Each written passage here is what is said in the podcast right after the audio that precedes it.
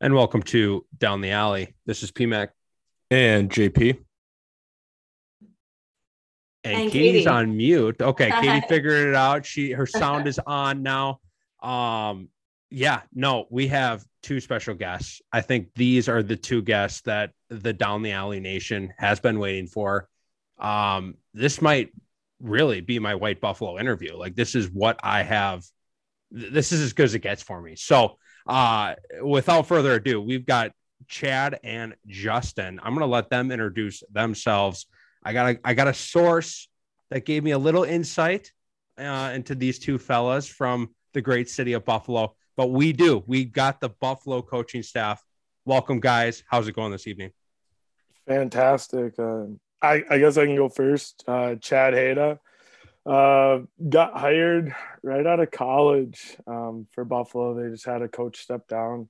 Kind of got lucky thrown into it, but that happened to be the COVID year. So we didn't even get a season.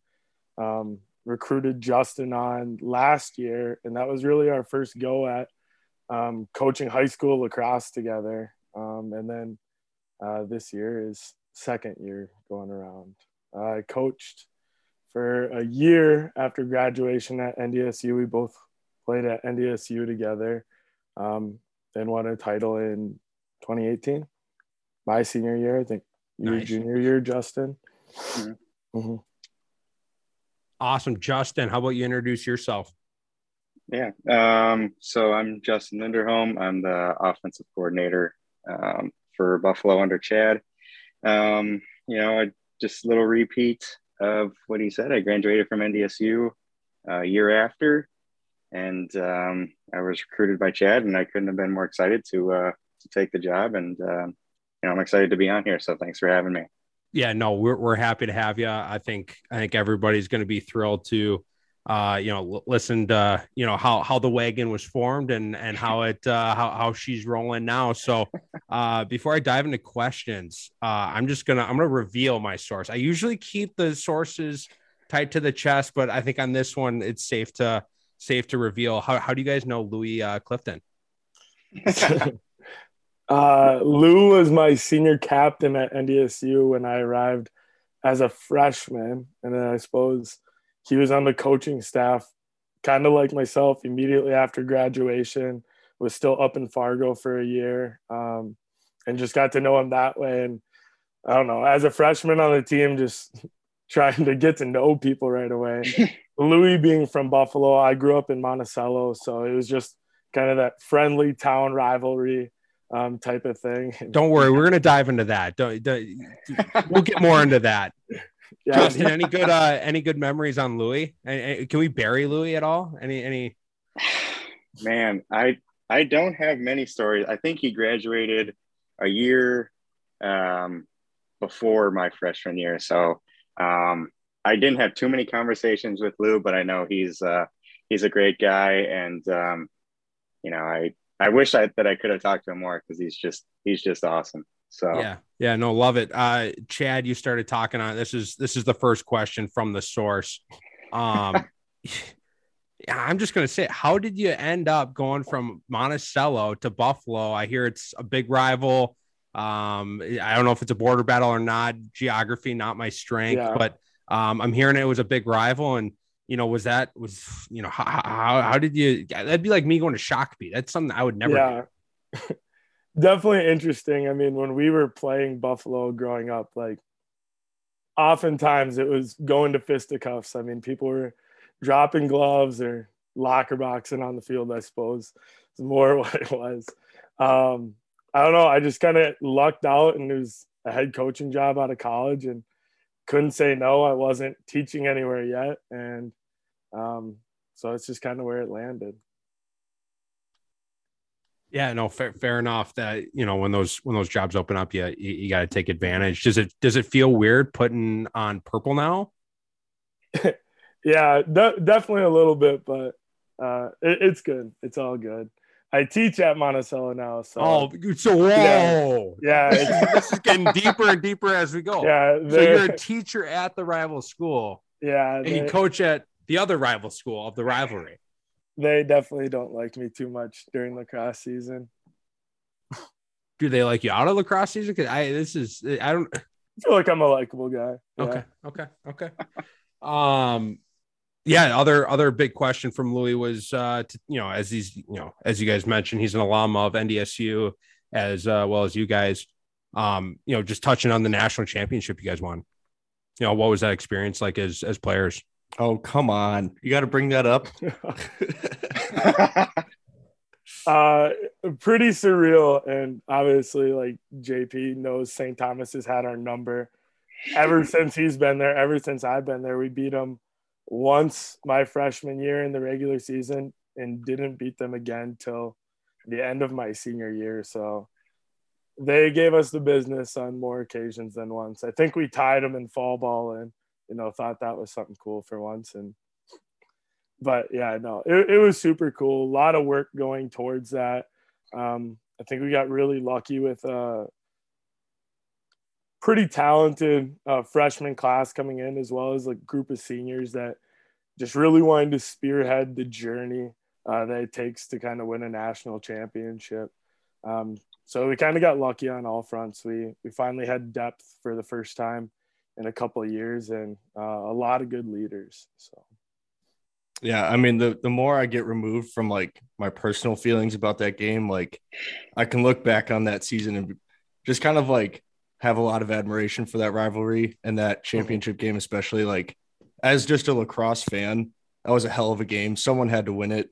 Unfortunately it wasn't who i would have picked but yeah i mean super fun rivalry. It's cool to like interview guys and like talk to guys that are also part of it as players so yeah you know hats off to you guys i guess Appreciate it. I think you have your fair share of trophies in your case, so. yeah. So uh, with uh, every interview we do, we like to you know kind of kick it back to the beginning. How did each of you get into the sport of lacrosse? Uh, I can go first again. Um, yeah, you first, Jan. Started in seventh grade. Uh, just kind of picked it up. I had played baseball with this kid um, for quite some time, and he he kind of played both and then he just switched over to lacrosse and he's like hey you should like come out and join and I was like mm, what do i got to lose like i don't know both my sisters played so that kind of opened the door for me um, and then my dad coached them so i was like why not kind of join the family business so seventh grade kind of gave her a whirl and just fell in love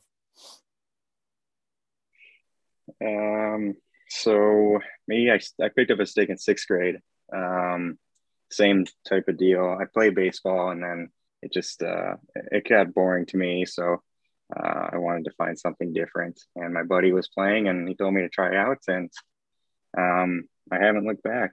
So um, none of my family really played. Um, you know, I don't have a family or a lot of friends that played initially. So um, it was just kind of something I picked up and I was, you know, decent at at the beginning and it just kind of stuck. So we kind of know Chad's whole background. Justin, you know, where did you grow up or are you a Buffalo guy? And, you know, what was your kind of process, um, you know, in the, in the younger years? Mm-hmm. So um, I'm originally from Champlin. Um, so I played um, for NWLC when I started. They're the CPYLA now but when I played, it was uh, NWLC, and then um, graduated to. I played at Champlin Park, um, 2012 to 2015. So I was coached by um, Sean Clement Strude. Uh, I know he was on the podcast, and um, you know, and Nick Colpitz and all those guys. Um, so I, I, had a lot of uh, success there, and uh, you know, thankful for know a lot of really good coaches. Um, and I played club ball with uh, with the loons with Husak and all those guys. So um, it's it, it's uh you know looking back it's it's something I'd never thought that I'd be doing now getting into coaching but um, you know I'm glad that Chad had faith in me to to recruit me on so I feel like um, you know with the coaching that uh, that I've had I can I can uh, attest to the kids now and, and teach them to to be good good lacrosse players as well as uh, young men. So, yeah, and you kind of jumped to it. You know, how, how did each of you get into coaching from becoming a player to coach? Yeah. Um, so I I went back to youth ball, um, CPYLA. I know um, my buddy's friends, um, my buddy's mom was a part of the booster club. So, and they needed extra coaches. So I was just out of college and, you know, haven't really started my career yet. So um, I figured I could pick up some extra cash and, you know, I, I really enjoyed it because, um, you know, it's, it's a lot more fundamental with, with the youth guys and uh, you get to learn you know, a lot of patience and, um, you know, it, it, it, was a blast coaching youth. And, um, but, you know, I kind of wanted to move to, to more complex systems and, and and uh, items like that. So I'm uh, I'm happy that that Chad gave me the opportunity. So awesome. Well, yeah, same same kind of deal. Uh, freshman year of college, came back, started coaching U13 lacrosse. At that time, it was odd numbered years, and then just kind of help out with like summer camps and things. Same thing, just to make a couple extra bucks in the summer, and then once I changed majors to teaching and stuff, I was like, you know, coaching is going to be something I'm going to need to do to supplement some income um, as well. So after I graduated NDSU, Coach Bosch was nice enough to kind of bring me on staff as a defensive assistant. Uh, so I got was able to get a year there, and then straight out of there, once I moved home, like I said, just kind of got lucky and landed the Buffalo job. Yeah. So now both of you on the Buffalo staff together. Um, we talked a little bit about it. Sounds like you guys are listeners. How did you how did you kind of jump into the podcast? Um, and and you know, how how do you get introduced to the podcast? Yeah, so the the girls coach at Buffalo had a friend that uh, was a listener for I don't know how long, I guess. And he's like, Hey man, these guys are raving about you. You gotta give them a listen. He like time stamped it for me. And before I even told Justin about it, I was like, oh, I'll kind of see what these guys are all about. so, and you were just pumping our tires, and I was like, oh, it's kind of cool, you know, a little recognition feels good, a little pat on, pat on the back. And so I told Justin, and kind of listened since the end of last year, really. So, mm-hmm. Yeah. yeah so, uh, oh, go ahead. Sorry. Oh, I, yeah. I was just gonna say I didn't notice until uh, until Chad told me, and then I started looking you guys up, and then I was like, oh, Coach Sean and, and Coach Horn are on. So I listened to that podcast, and uh, yeah, it's it's it's entertaining to listen to, and it's awesome. So yeah, it's really great what you guys are doing. I feel like it's really connecting together. Yeah, no, really thanks. glad we now have for sure three or four listeners because they had a friend. So if the two of them have listened, they heard it from two other people. So I'm glad that we have four listeners. no, no, and, and it's fun like connecting with like different staffs and um, you know, getting more people involved and and whatnot, and kind of like as the more listeners kind of come in, being able to connect. You know, oh, we got Benilde, we got you know, uh, we got Buffalo on, we got Centennial, like hopefully getting you know different staffs on as we go here but um you know uh, t- talking to louis was he i think he coached on the staff. Was it before you guys were on the staff or first year you yeah. guys were there? Yeah. No yeah. Louis was gone in prior lake before uh before we ever got there. Okay. Maybe the year before i got hired on actually he still might have been there. But yeah I, I knew he had coached a little bit once he got out of college at buffalo as well yeah, yeah. So, you know, how how did you guys, you know, it hasn't been that long. How did you guys go from under the radar, off the map? You know, I'm not not trying to throw any insults, but now you guys are a legitimate wagon. You know, what what was that process like from day 1 to now? Um, I think we just brought a lot of how we both had been coached. Uh, Justin's been coached by some really high level coaches uh, in the state and just kind of background at NDSU. I just kind of take a little bit from everyone uh, that I kind of find and put our own twist on it and just try to make it as competitive as possible in practice so that they get that like game game like feel in practice and then hopefully obviously the game is easier than practice that's the goal always i think but yeah justin uh, being the oc i hear you know you guys apparently love to score goals. You guys don't stop scoring goals. So, um, you know, what's the secret sauce? Uh, you know, we're a big salsa podcast. Um, yeah. Are you giving them salsa? Are you giving them hot sauce? Is there Is there a different sauce that's not on my radar that maybe we should start feeding the kids? You know, what's what's Yeah. going on in Buffalo filling nuts? You know, they're uh, I've been lucky enough to uh, to have some some some good players right now, and um, you know, again, with the coaching that I've learned, I'm able to um, you know kind of implement that to to each player and, and to their own individual style. So, um, but yeah, I mean, the kids the kids love scoring, and you know, as an offensive guy, I mean, I'm not gonna I'm not gonna not let them ever. So um, you know, with the skill that that they came in, um, you know, I was very lucky to, you know, just kind of implement systems and and that's not so much um, refinement. And uh, you know, they've they've done a really good job with uh, the younger guys and uh, you know teaching them and uh, the systems and and you know because I can't get to everyone in in practice, so so they've been really helpful and uh, I know that that helps them out too. So.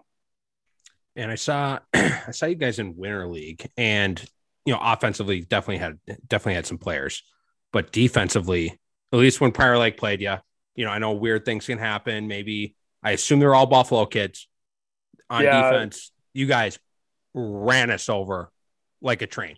I, I I don't know. I, I haven't seen a lot of you guys since. I'm hoping to see you more later. Wh- What's going on in the back end? There are some big boys back there, that's for sure. Uh, kind of led by uh, Griffin Valley. He's a, a rising junior that is absolutely unreal lefty with his stick. He's just a wizard out there, but he just also happens to be like 6'2, 200 as well. And he moves well. Uh, we got another two sophomores uh, back there, and then we have a senior as well. And the two sophomores are very built kids as well. So those are probably the ones that you saw in Winter League if they're running you over. They definitely don't ease up on the body checking sometimes. No, no, I, I I love that, and it sounds like at least on the back end, you guys are built for not just this year. Sounds like you guys are built for a long term, long term wagon to keep this Yeah. thing rolling. We definitely got some youth on the back end, and that helps for sure. Um, how about how about offensively? Are you guys a senior led group? It sounds like some you know younger guys too. hmm Uh, so we're very, very junior heavy on the offensive end right now. Um, we got a couple seniors. Um, I know uh, our big goal scorer is Lane Kaloji.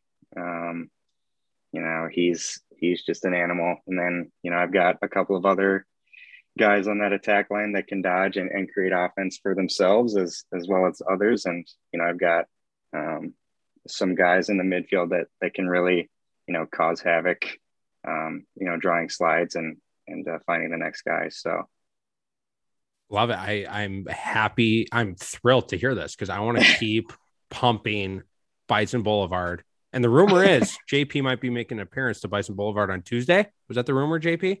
Yeah, assuming we can get the coach's blessing to come out Tuesday night to do some content for you guys, we'll be there. So Absolutely, that would be awesome. Absolutely. That's actually senior night for the boys, so they'd love that.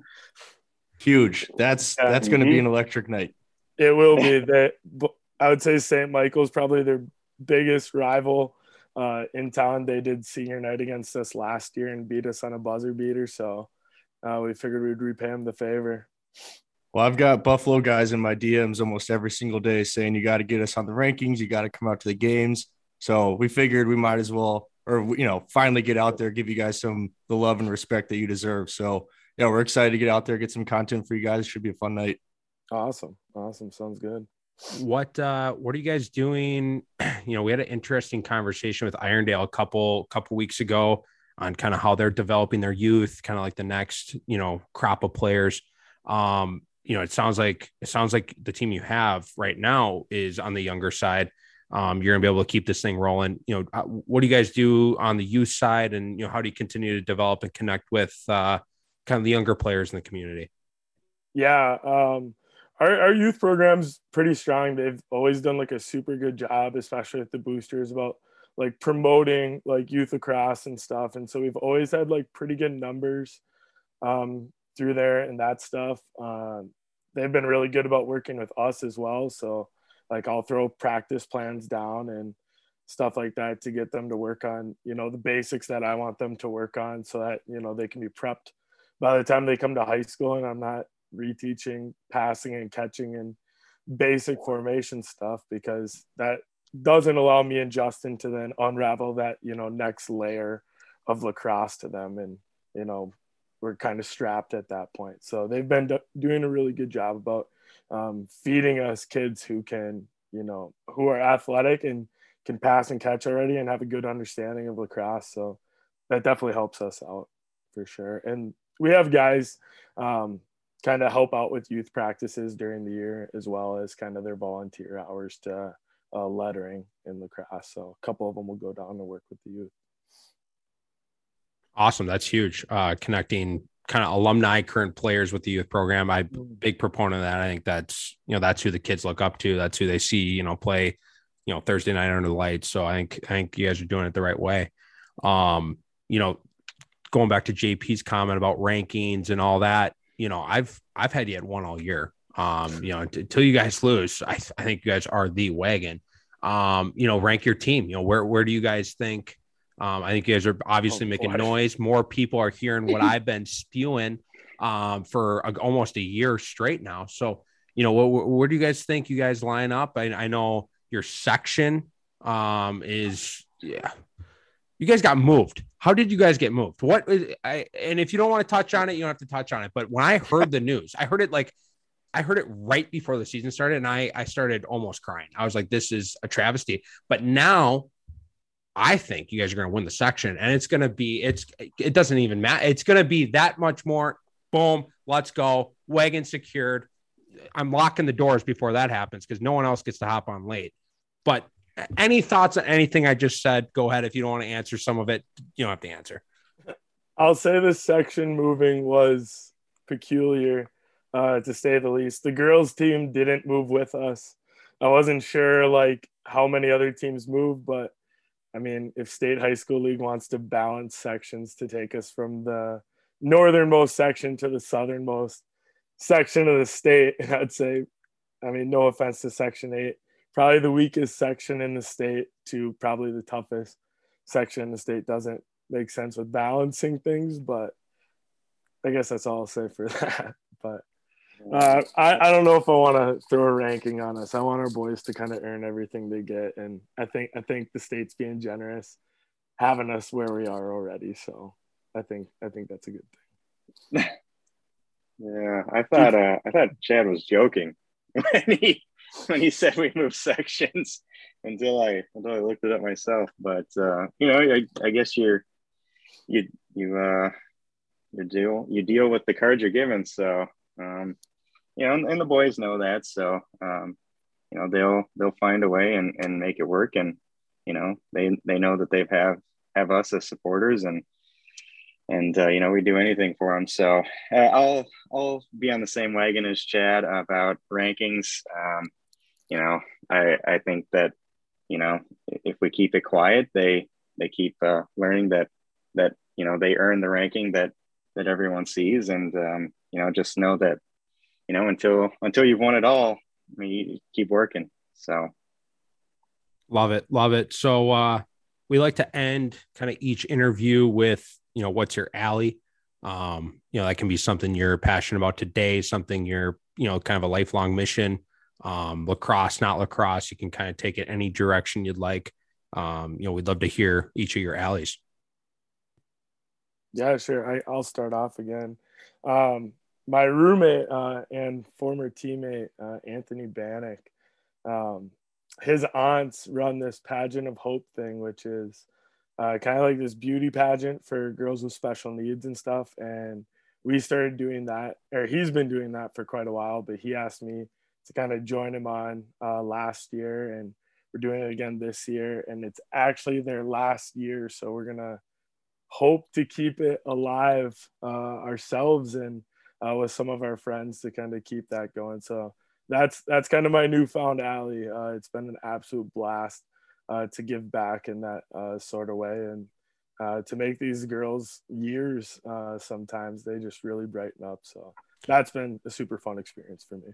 So when um, when is the event this year and where and you know maybe if other Oh. people want to help support where can they look Yeah. to to go to So they they have their own website and stuff, uh, and they usually do it at the um, it's Brooklyn Center at the something Brown Heritage Center is where they've been running it, and it's usually towards uh, the end of August uh, there. So I would need to double check for a date on that, but yeah, it, they, you can find it all on the website pageant of hope I think dot org.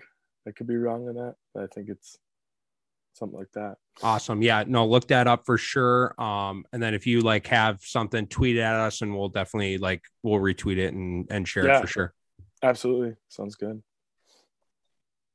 Um, mine would be um, my my good buddy. Um, he's got uh, cystic fibrosis, so um, just recently, um, I've been getting more involved uh, in, that, and we actually did. There was a big walk in Minnesota last weekend um, on it, so um, I know. I'm just trying to get uh, more involved with that because I know that you know he he struggles with it every day, and um, you know, as you know, one of his good buddies, I, I try and support him and, and be the best friend that I can to him. So, um, you know, he, he doesn't really have a personal website, but, you know, cff.org is where you can, you know, look up um, more about the, the, uh, about cystic fibrosis and, you know, uh, if you want to donate, um, et cetera. So, Love it. Yeah. Thanks for sharing both of those stories. And, um, you know, if, if any of our listeners are interested in helping support either one, you know, please, please definitely hit those websites up and, um, you know, look further into those causes. So, We can Um, put all that in the show notes, or even like when we put on the Instagram, we can put all that in the in the comments for sure. Yeah, for sure. I can find that for you guys. Yeah, send it to us with Absolutely. all that and link them and tag them and everything. Sweet. That's awesome.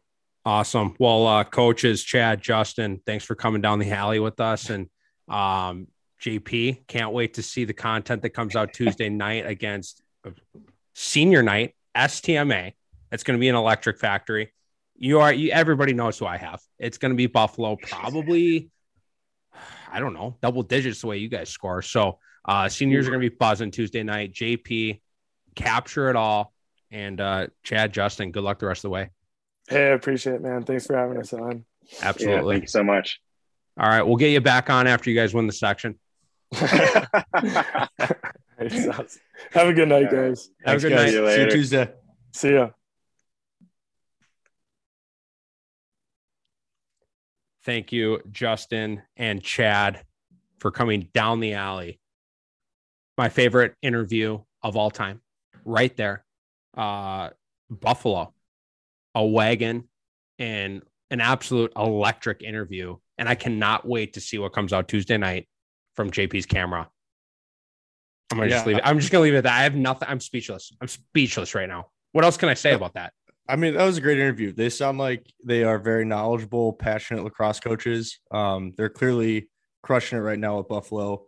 Um, and you know, I think the coolest part about them is that they are very heavily involved with like very admirable, cool projects outside of lacrosse, things that make a huge difference in other communities outside of Buffalo as well. Um, so yeah, really good coaches. I think I would be somebody that would be happy to play for them. I think they've got, you know, they've made a really good name for themselves in their communities. And you know they're just they're there because they love doing what they do. And you know it's cool to see.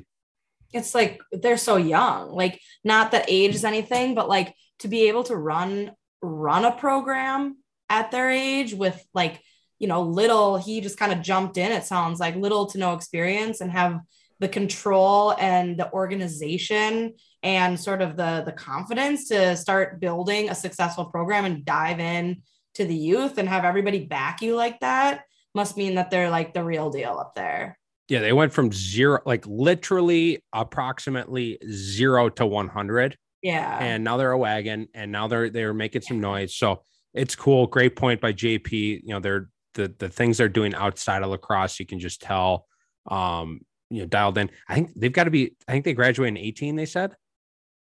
So they're my 18 age. and 19 They're at my age. yeah So that's pretty, yeah, that's impressive. Uh, good for them. And um, obviously, I'll be rooting them on the rest of the way.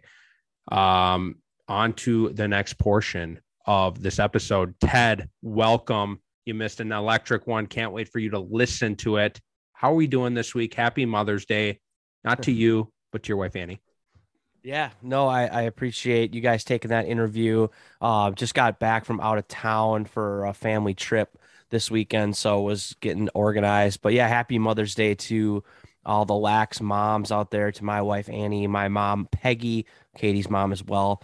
Um, and it was a crazy week of lacrosse. There was a, a little bit of maybe one-sided affairs. There was some overtime. There were some upsets. There were some, um, no, we're still the number one team type of deals. Uh, a little bit on boys and girls. So, um, it was a, uh, it was an interesting week. Uh, but before we get into that, uh, I think many people saw that we launched a T-shirt campaign for Sam Littman, who is a, a close friend uh, and, and colleague of mine uh, from from my days at Duluth, um, and really, um, really happy with that. That people have been supporting that. I just want to give a few shout outs to people that have supported the campaign, uh, just so they get the recognition. Not that they did this for that reason, but uh, Coach Horn, Coach Clem at BSM.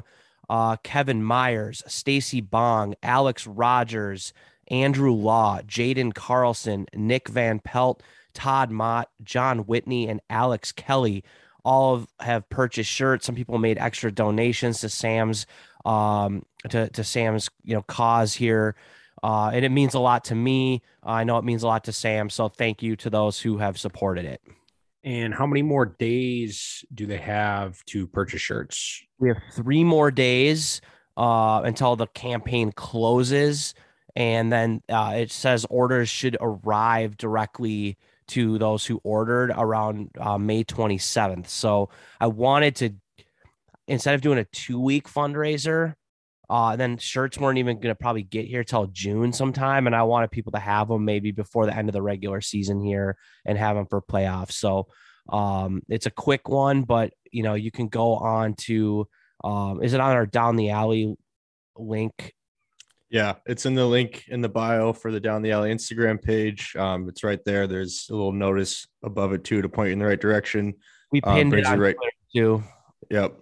So, um, all good. I just wanted to give you know uh shout outs on the show to the people that that donated, and um, they're not like all Duluth people either. Like these are.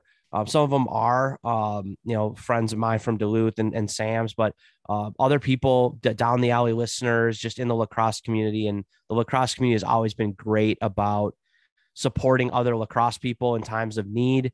Um, and so, again, we appreciate, or I, I know I appreciate for sure, um, the you know the the donations and just the the purchase of the the certified wagon T-shirt um, that that we that we put out. And this is a little out of order. We'll talk lacrosse next. Ted, I think you dropped it in the Discord. I think I may have gotten a text or two about it. Your Friday night barbecue. I I, I need to hear Yeah. more. I've been drooling. My brain Yeah. has been drooling thinking about it like all weekend. So, was at a family trip. Um, my my father in law is from a farm town in Iowa, um, and we went down there this weekend to um, the the the house that he grew up in. They're actually knocking it down because the his brother um, or sister and and husband or whatever um, they are actually building a new house, a brand new house on the farm, and knocking down some of the old um, kind of the old buildings and kind of this was sort of a last hurrah type thing. So we're down in Iowa, but we decided instead of staying in a hotel, we were going to stay in downtown Le Mars, which is uh, a small, you know, drive-through town on on the freeway. And there just so happened to be across the street a brand new barbecue place called Iowa Barbecue that uh, it looks like it just opened up because most of the buildings are very old and run down, and this is like a brand new thing. So either it got renovated or it's a new establishment. So we get there Friday. We just get everything, like just give me one everything, right? You know, classic. Um, and I will say brisket is like not my it's not my favorite thing to order at a barbecue joint. I'm probably more of like a ribs guy. Um, I like sides. Uh, I, I certainly like brisket, but it's not like my number one go to. brisket was phenomenal. It was my favorite thing of the bunch, but the ribs were also very good. They did win awards for their pulled pork. I was, for me, it was like it it met the standard. It wasn't anything like out of the ordinary, but it wasn't. It certainly wasn't bad. Um, sides were pretty traditional. You know, they weren't trying to reinvent the wheel, which is can be good and bad, I guess. Um, but you know, I give it a, like an eight six probably. Um, I think it had it the flavors were very much more like my favorite barbecue place I've ever eaten at Jack Stack in Kansas City, where it was a little more like heat. It was like heat and like savory. It wasn't like sweet barbecue. Um, so it had definitely had that more style, like style of flavoring. So it was up my alley personally. Um, but kind of where I'm going with this is then that on Saturday we had some time before we went to this kind of this open house party thing where they were going to do like burgers and hot dogs and stuff. It was like one o'clock trying to figure out what we're going to go eat. I'm like, I'm going back to that barbecue place and I got more brisket, but I got the sandwich version this time, the brisket sandwich, because it was that good. And it was even better for lunch because I think, you know, they smoke things right overnight. Yeah, more fresh. It, it, it was it was more fresh. So um, if you're ever driving to Northwest Iowa through there, um, you'll drive right through Le Mars. It's called Iowa Barbecue. Um, I highly recommend it. And the smoker looked legit. Like that was a beast. I mean, it was, I think, four barrels for sure, maybe five.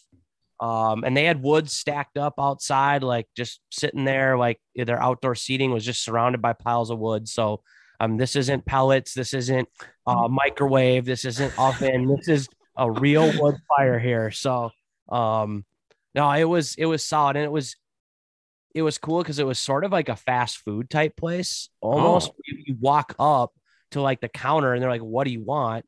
And I'm like, "I want I want everything you have."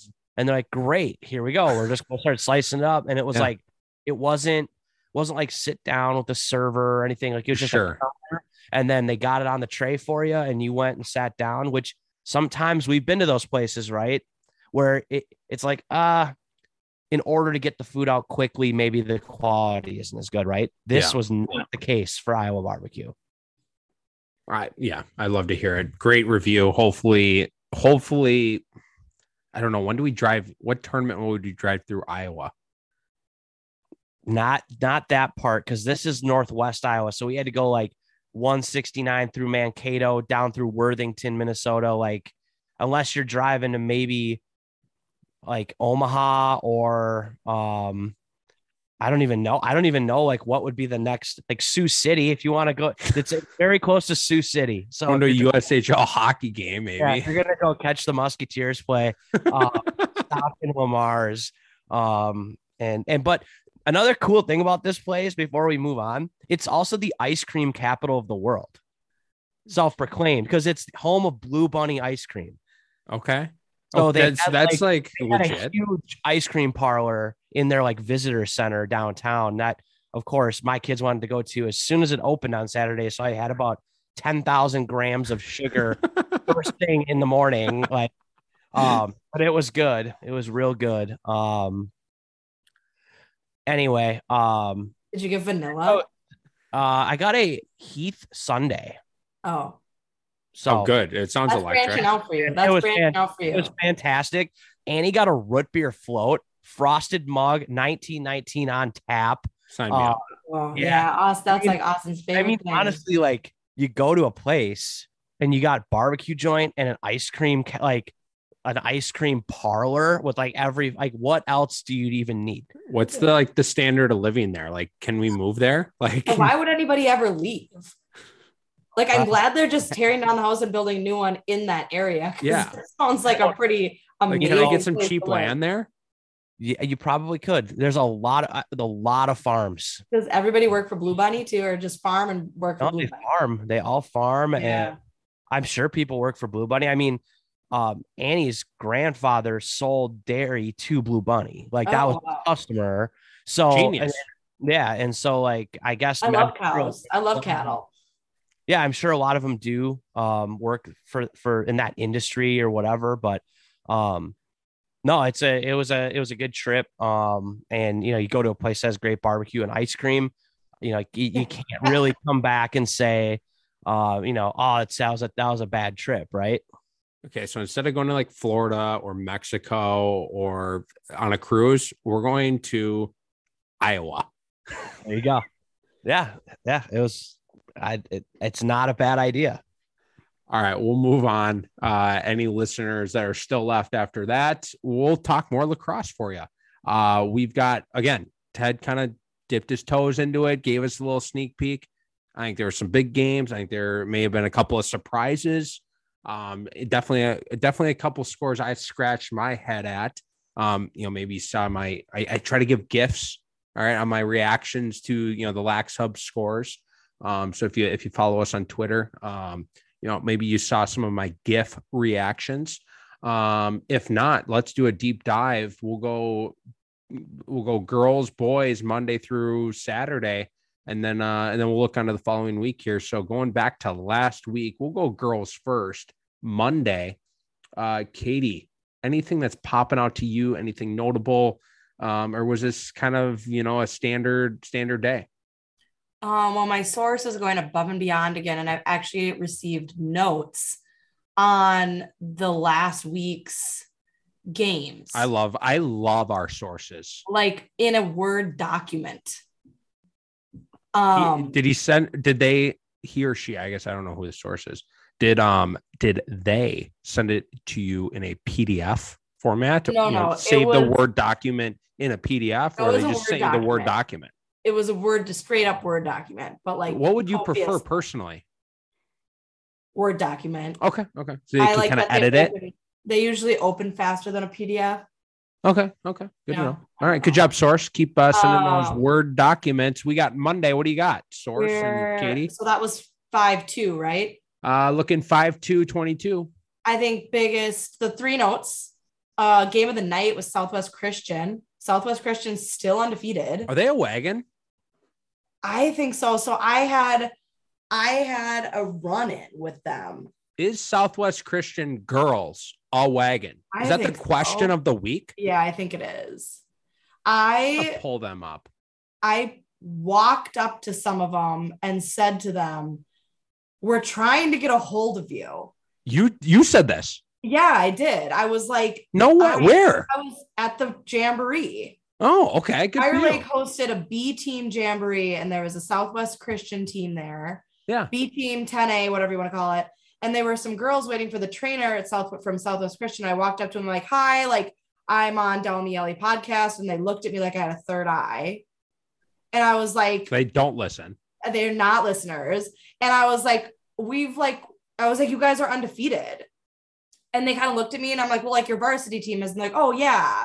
It's like they were not on varsity clearly. And they were like, yeah. And I was like, like, congrats on like such a great team. Like, we we wanted your coach on the podcast. And they were like, what? And like said the guy's name or whatever. I can't remember his name right now. The one like we tried to email and he didn't respond or something. So There were are some we- delays in communication. Um, they want to get on though. Okay, so delays I in think if we have an But I was like, oh, and we've like DM'd you, and they were like, oh, the Instagram. I'm like, yeah. They're like, oh, some of the seniors run that or something. I'm like, I'm like, we wanted you on the podcast, and they're like, what? And I was like, yeah, like.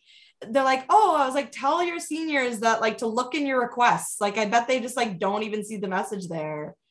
And but now they did. It sounds like we've got them connected. But I was like, congrats. Anyway, so I had a a celebrity sighting, Southwest Christian Girls. It wasn't the varsity team, but I think they're a wagon. They're undefeated. they're undefeated. yeah, I, I, I think we got got to nice- get them on. they've got nice scores. Uh, I would love to meet them. Yeah. So then who won Hill Murray White Bear? I have to pull it up right here. So that was the other one. So Monday. you were on the White Bear train last week, if I remember. yeah. Yeah. they well, lost. Loves Hill Murray, and Hill Murray did win. Um, and then Monday, Maple Grove versus Centennial. So I thought that was an that was a score that kind of popped out to me. Okay. Is Centennial? I know Maple Grove has kind of been there, done that a little bit on the girls' side. Where's Centennial in terms of their girls program? I have no idea. The note they said, the source said, North Side teams continue to beat each other up. so, like, Well, I mean, looks like- close game, close game. Looks 15, like 13? yeah, Centennial's five and two, and their two losses are two goals, two goal losses to like Maple Yeah. Grove and Andover. So yeah, I think Centennial's right there. Yeah. They're on the cusp. Um, I think so too. I think so too. Moving on to Tuesday. We'll go to the um, boys for Monday. Oh, okay. Sorry. It's okay. Yeah, Monday I was at the Centennial. Speaking of Centennial, Centennial Ma- Maple Yeah. Grove game. Um, not a whole lot from this game, thoughts wise. Um, Maple Grove coming off a big win against EP. I think we would all call that an upset, at least historically for those programs. Centennial trying to still bounce back from their early loss to Anoka. Um, you know, uh, Maple Grove, it, it, didn't seem like everything was in the right place for them that night. Um, but Centennial, they look good and they look motivated right now. Um, Sammy Rodriguez, shout, shout out to him. Uh, Jacksonville commit middie from Centennial. The guy is running around the field like he's at a track meet instead of a lacrosse game. He's one of the fastest players I've seen with a stick in his hand. Um, scored, I think, three goals, two assists that night. Solid five point evening. Um, 11 to five, I think, was the final score. Um, but yeah, I think uh, Centennial is already getting back on my radar, but I think that solidly puts them, you know, in in my window of teams that are contenders. I think they've got to just, you know, put the Anoka loss in the rearview mirror, which I think they have. And Coach Beach has those those guys really motivated. I mean, they were dominating that game the entire way through. Everybody from the last guy on the bench to, you know, the the guys who were on the field the entire game looked like they were into it. The parents absolutely love us. We were getting a bunch of love and a lot of shout outs from the, the Centennial parents at that game, as well as Maple Grove folks. So um, a lot of love from that game for us. But yeah, I think Centennial showed on Monday night that they are they're bouncing back and they're ready to to make a fight for the end of the year. I've got a question about Centennial.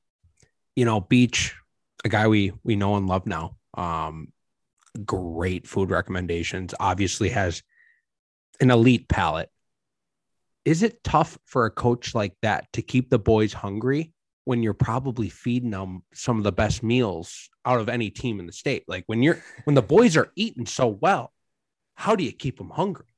You know, I, I get your metaphor, but I'm telling you, these guys, I mean, they so their locker rooms, the visitor locker rooms for Maple Grove are underneath the stands. Um, and it's just basically you're underneath bleachers, metal bleachers surrounded by a chain link fence, right? So it's noisy, it's rattly, and you could just kind of hear the murmurings of the guys getting fired up. They're doing their hoorah chants underneath, they're banging the chains around, they're getting fired up. Like they are starved, it sounds like. It sounds like Coach Beach is just putting the good barbecue right at the front of the film room. And he's saying, You can't touch that. You can't get anywhere near that. That's all mine. And you have to earn that. So I think I think that group is very motivated. They're very fired up for the rest of the year. Like I said, I think they I think that loss at the beginning of the year is good for them because it showed them they can lose. And they have told themselves we're not doing that again. So keep your eyes out on Centennial because I think they're they are a true contender. Another score that pops out to me, maybe Ted was going to touch on this. Mahtomedi Northfield. Did I, I don't remember who picked who in this one. Um, I know we were starting to get high on Northfield. Um, Yeah. nice win for Mott. Yeah, g- really good win for Mahtomedi. I think we were more I think we were more concerned for Mahtomedi given the distance Monday night game. So you're not getting a practice in, you know, or you, you had jet lag effect. maybe had a Saturday practice, but you don't get a Sunday practice. You're going right down to Northfield, which is a unique experience. It sounds like uh, haven't personally done it, but JP has said um, it, it's a tough place to play. Uh, but they took care of business, um, you know, and went in and I, I watched a little bit of the stream of this. It looked like Mahtomedi actually had their backup goalie in at some point. I don't know if there's an injury or if he was getting just getting time or whatever. Um, and, and so, and it, it wasn't like it was a blowout at any point. It was a couple goal game the most of the way. So shout out to Mahtomedi for, you know, a, a tough challenge going in and taking care of business. On to Tuesday, girls. Source, Katie. What are Yeah. people thinking? um Tuesday, uh the game of the night was Rosemount at Prior Lake, went into overtime. Um a tit for tat game, and Prior Lake ended up winning in overtime. Um, amazing step down shot by Ava Schultz. Um, 11 to 10. So that was pretty uh, intense to say the least. Um, I mean, I could expand on that. Do we really want to go into details about it? Because I was there. Um, I don't know how much detail I should go into. Oh, let's move on to other scores. Okay. Uh, what else are you Um, seeing? Blake versus Breck, 17 16. Bl- Blake won. Sounds like one of their top players got injured, which is something to note. For whom? Blake, sorry, One- Blake, One of one of Blake's players got Top potentially got injured. potentially got 17, in. Well, she did get injured. What? Pretty high 17 16 is pretty high scoring game. yeah, For, very. even very for, high like. What? I mean, it, it- for like in high school in general, Yeah. are, girls' games the same amount of time as boys, or are they Uh, Longer, but running time. except for the last two minutes. oh running time? Holy, Well, not running time, but they're the time is more running. Yeah. Yeah, so Does that make sense? Does that make any sense? What I'm trying to say, Katie? I Katie? think I know what I, I think I know what you mean. Um, it, like, but 17 16, like that's a lot of scoring. Yes. Even even if you had two really good offensive teams, It's a like lot of goals. and the amount of time available to score that many goals, it seems like Yeah, that you have to probably score in every possession. I feel like, or I half, of, like you know half your possessions. this agree. Breck team is just looking at their scores, very interesting. The North loss is a head scratcher. First game of the year, though. They've won the rest of their games except for this Blake game, and that was a one Yeah. goal game. Yeah. So is Breck in the mix? I mean, they were they were ranked at the beginning of the season, and I thought that Okay. was silly, quite honestly. Okay. Like, I like no. I think they hold their own, okay. Okay. Uh, It's just interesting. but like it is very interesting. Like I said, I'm pretty sure they were ranked at the beginning of the year. Okay. I could be wrong on that, and I remember being like, "Why are they up there?" But maybe they're good. okay. Um, Jefferson Kennedy. Uh, Jefferson did win. The source made it uh known that they said PWB won, and I was like PWB, but obviously prestigious West Bloomington. Um, I have a, a comment from the Kennedy coach because she called me out on the texted me with a like screen grab or something. Love that. podcast at the she's like no faith in us when I called them out last week. She was listening. So we have we're up to five listeners, I think. She's like, I'm hopeful. I think we can we have this in the bag. And then uh she texted me and it was like official statement. She's like, came out tired.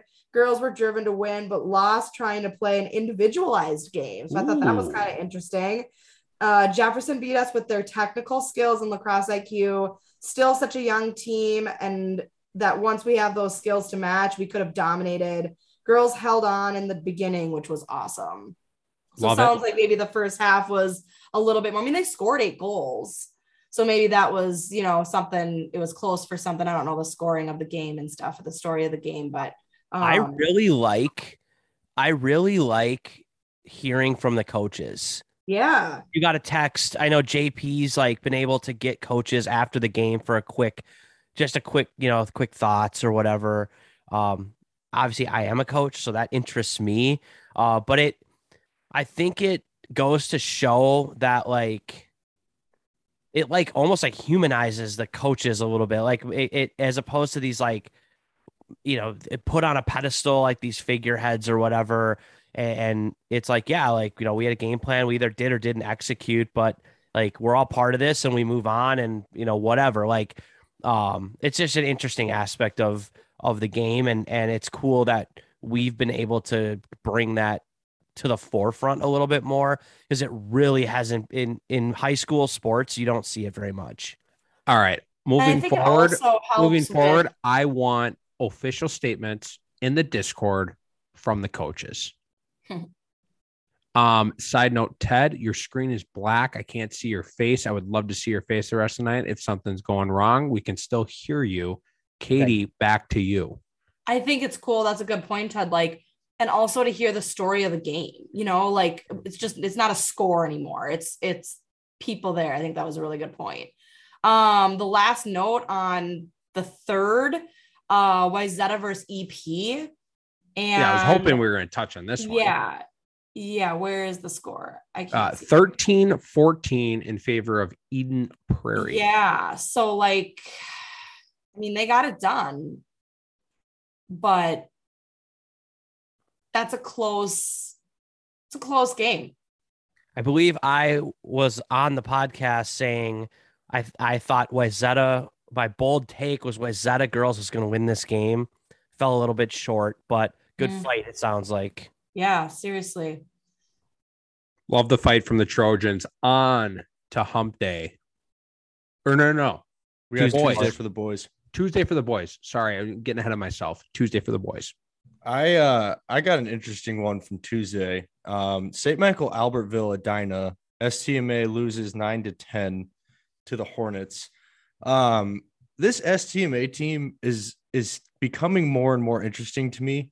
Um they've got an overtime loss to Minnetonka, which if some of you saw the highlights from the Minnetonka Instagram page, it was kind of a, you know, not a, a clean turnover in the midfield that led to a transition goal losing to Edina by one. I don't know if it was OT or if it was just a, a tight game to the end.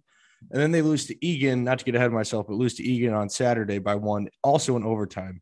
So I- but they're they're taking care of business against the teams that they should. So I don't know if they are right on the cusp and they just keep getting the wrong end of the coin flip in these tight games or or what's going on. But I think I- that's a good point because they're they're in the Lake Conference and they're playing all these city teams, right?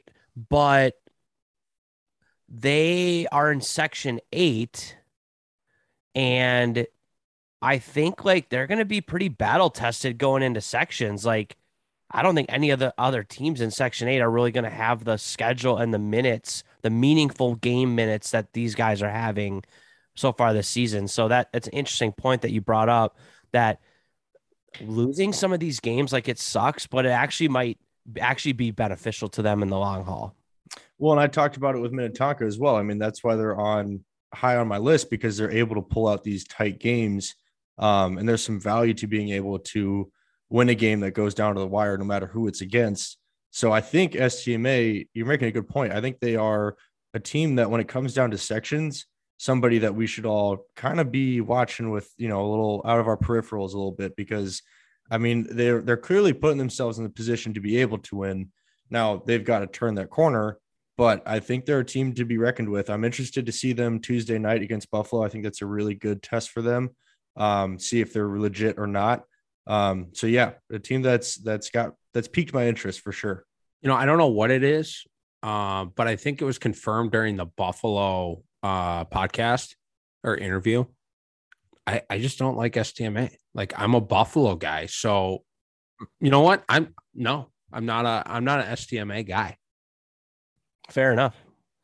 I don't think any of us are really STMA guys. I think I just think it was an interesting note um, that they've been playing pretty tight games against, I don't know, you know, teams that are, really aren't even in their area. I guess they're in the conference now, so they have to play them. But um, the biggest disappointment for me uh for what are we on Tuesday night? Border battle, Kennedy, Jefferson. Just one tier. I'm gonna move on for Kennedy. I thought I, I expect more from that group.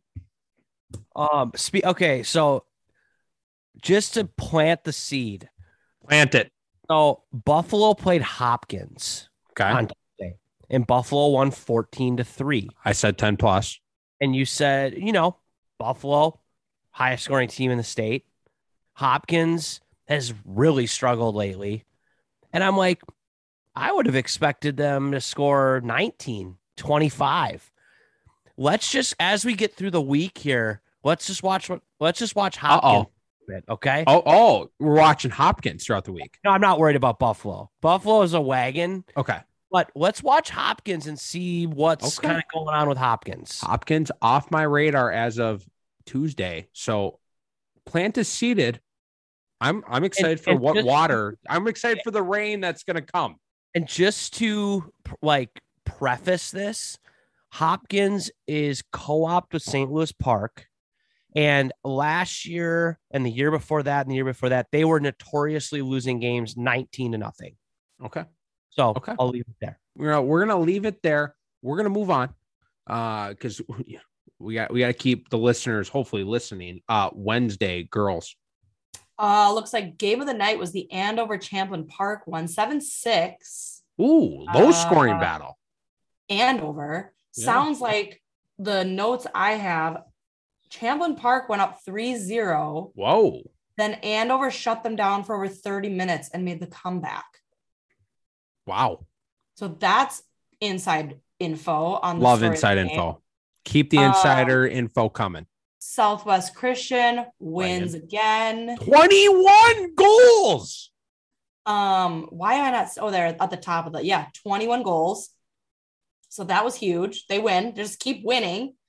Um, and then one of my faves, White Bear Lake beat Mounds View. Uh, they're dead to me. They lost on Tuesday or one Monday. Okay. Well, I think you're right, but I was excited about that. They won later in the week. Okay. Okay. Those They- are the they- notable ones that day. all right. there we are. Centennial again beat Blaine. I, I hope they beat Blaine. Like, So I mean, maybe the girls, maybe we're giving like the girls, we're giving all the, the boys all the time. I'm not trying to give the boys all the Girls time. Girls definitely need some time. That, that was a short schedule. There's only like five games. Not Yeah, yeah, five, yeah. but Yeah, I would like, love if we can have- Wednesdays, Mondays, Wednesdays are always shorter. yeah, yeah. I would love if we could have the same school boys and girls wagons at the same time. It would be I absolutely know. electric. It sounds like Centennial might not be our bad. front runner. I that Yeah. them too For They're- a double for a double wagon school. yeah Centennial. Or Buffalo you anybody. We, Yeah, we can have more than one. It's all right. Yeah. You're right. You're right. You're right. You, you know, Yeah, you, you know who has the double wagon. Everybody knows. I think that's just a grand wagon Buffalo at this point. that's no, like no, a no. covered wagon, lake. first in line, like across the country, old school. What was that called? When everybody's like the gold rush. the Oregon Trail. Yeah, that. Emancipation, Emancipation Proclamation. Isn't that when they all came across? That was a different. That was a different thing. Okay. Okay, okay. We're on a Private school. history You're the only one podcast. who went to a private school, so you should know all that. hump day, hump day, boys. Take the lead, somebody. Well, I think we all know what the big game on Hump Day was. I, I don't know if this is going to be a, a bad memory to bring up. I don't know. Prior Lake Chan overtime, if I'm correct. 13 to 12. Chan came out on top. I, I listen, listen, it's not a it's not a ring the alarms for Prior Lake. It's not a go singing and dancing all the way home for Chan. But I think it's a, a great matchup. We all know Prior Lake's been there, done that. They're legit. They're contenders this year. Um, but I think this is a really significant win for Chan. Um, not that they're, you know, the automatic number two now, but it shows that they can play with the big dogs. They're still legit. They were legit last year. Um, similar win last year against BSM for Chan. It, it, it I think this is kind of that next step. BSM and Chan are playing this year as well, so I'm very interested interested to see how that game goes.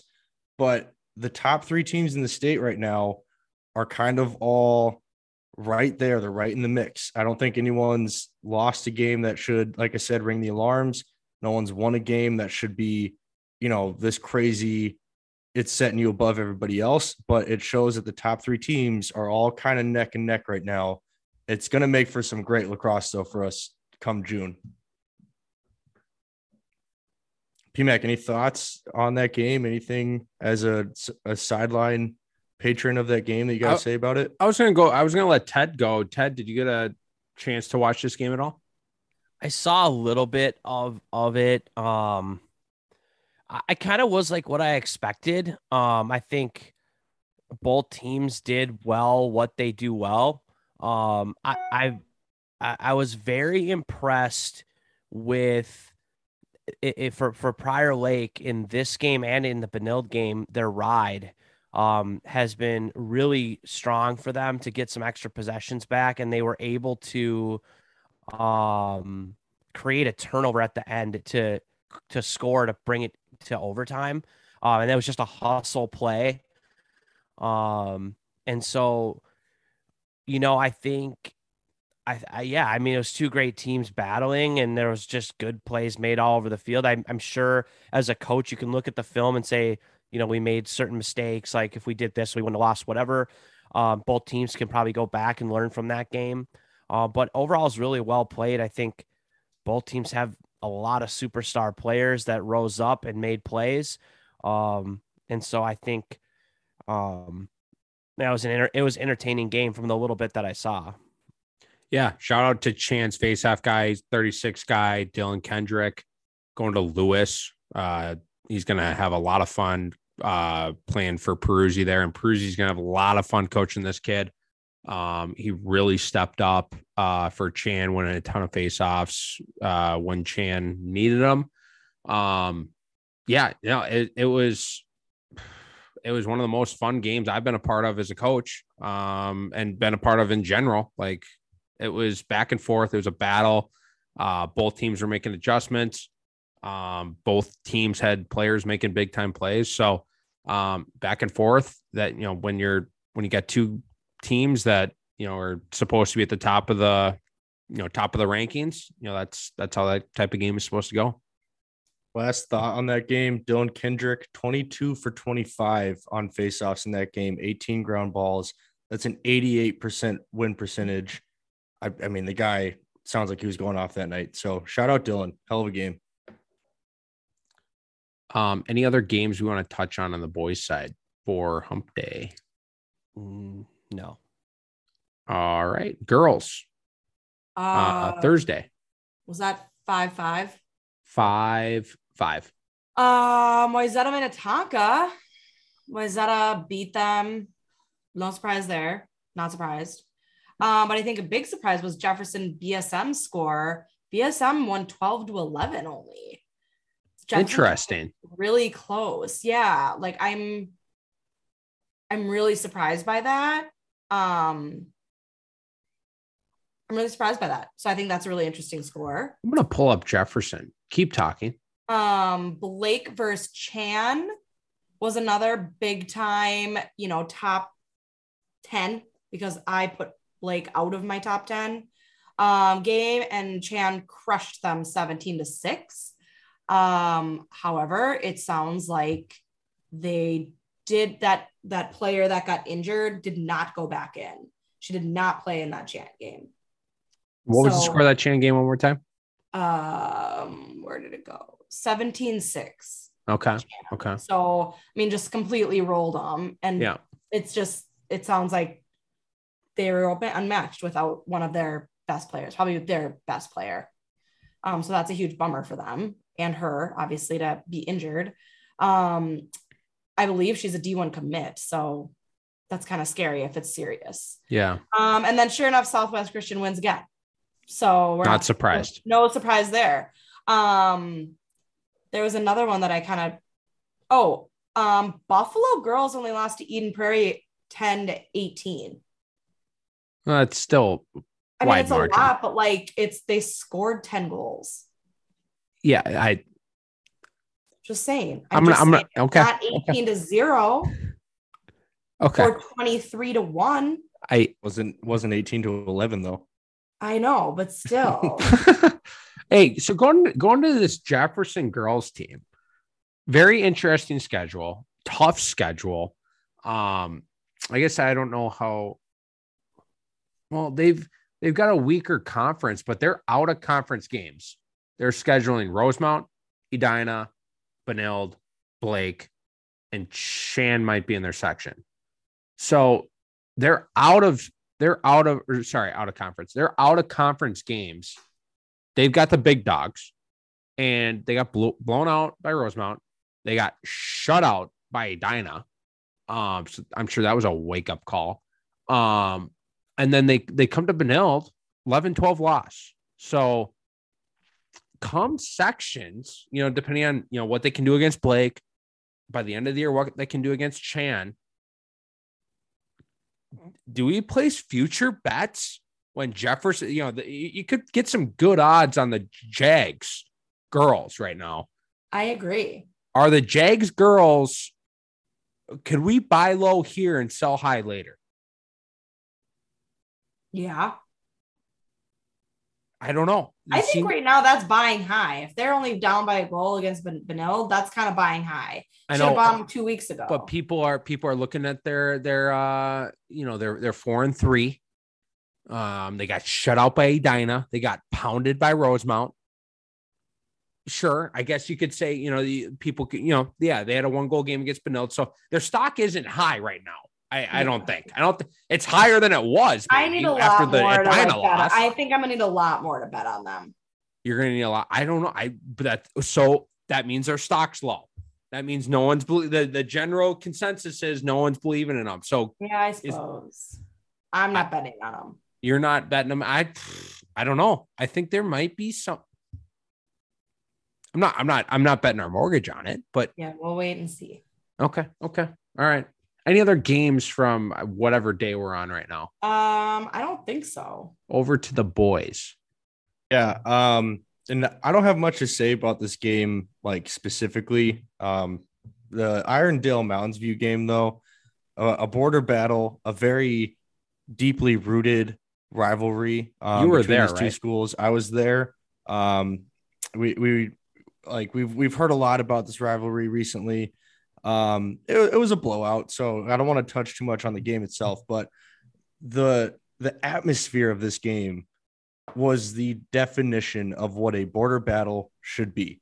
Prior to the boys' game, the girls were playing at 5:30. Did they have the brass there? The okay, they had everybody there. They had the, the brass. Stands were full. They had the band was there. Let's Student go! section was going off. Wow. They had people doing push-ups on a giant plank in the student section. They had an announcer who I don't know who this person was announcing the game, but he knew his stuff, right? I've been in lacrosse for many years. I watched my sister play years of lacrosse. I couldn't tell you when a certain penalty happens in the girls' game. This guy knew exactly what was being called before the ref gave the signal. Um, so hats off to Irondale. They had food trucks there. Uh, Like I said, the, the people were there, the band was there. It was awesome. And, and another shout out, Connor Caval surpassed 100 points in a career. That Not a big deal. Not a big deal. The guy gave us an absolutely electric interview at the end of the game. Very humble young person. He's, you know, a, a fantastic player. Had a great highlight toe drag, load a high snipe. If you want to check it out, it's on the Instagram. Um, and the best part about this rivalry, they're now playing for a trophy. This trophy is probably the coolest thing I've ever seen. It's an old, it's a, it's modeled off of a, a Native American stick. It's it's made of wood. It's got the the circle head up at the top with the the cross leathers in the middle. Um, I hope they start putting some score engravings in it or something like that to make it a little bit more personalized. But it's very cool that they've got something you know for the generations to come to pass between the two schools. Um, but yeah, it, it was a great atmosphere. The, the students were there for it. Um, the fans were there for it. It, it was it was really great to see. Love it. Um, a couple other scores that popped out: Buffalo over Eden Prairie. Uh, I don't think anyone a couple years ago would have guessed it. I've been all over it. I knew I knew that Eagles can't fly anywhere when the Buffaloes are just eating them. So, um, Buffalo.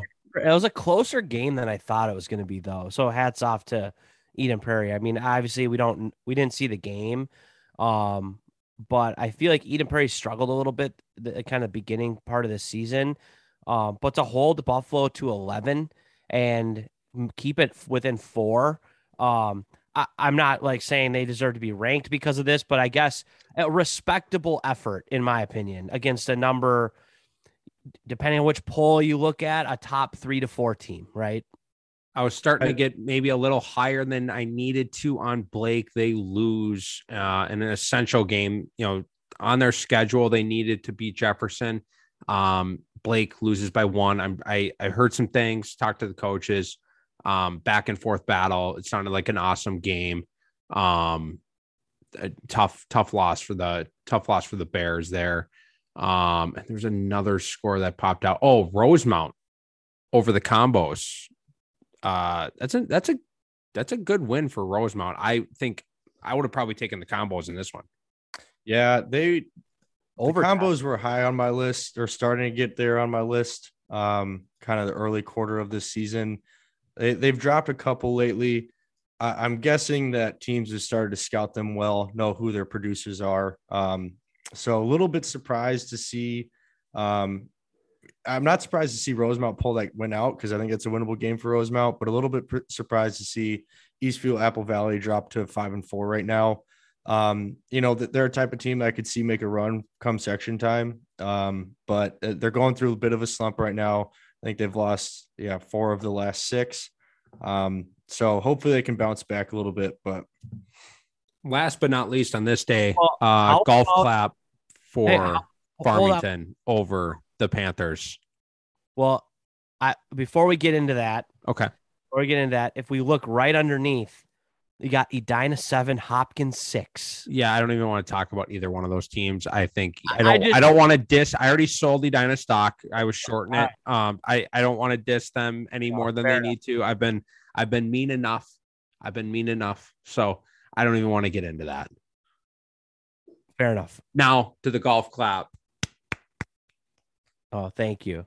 Um, it, it was a good game. Um, Farmington has never beaten Lakeville North ever. Um, I would say Lakeville North is Farmington's biggest rival in lacrosse. I don't think Farmington is Lakeville North's biggest rival, if that makes sense, uh, for how that dynamic works. Um, you know, a team that's in conference and in section. Um, it it it was uh it was a good win for the for the Farmington program.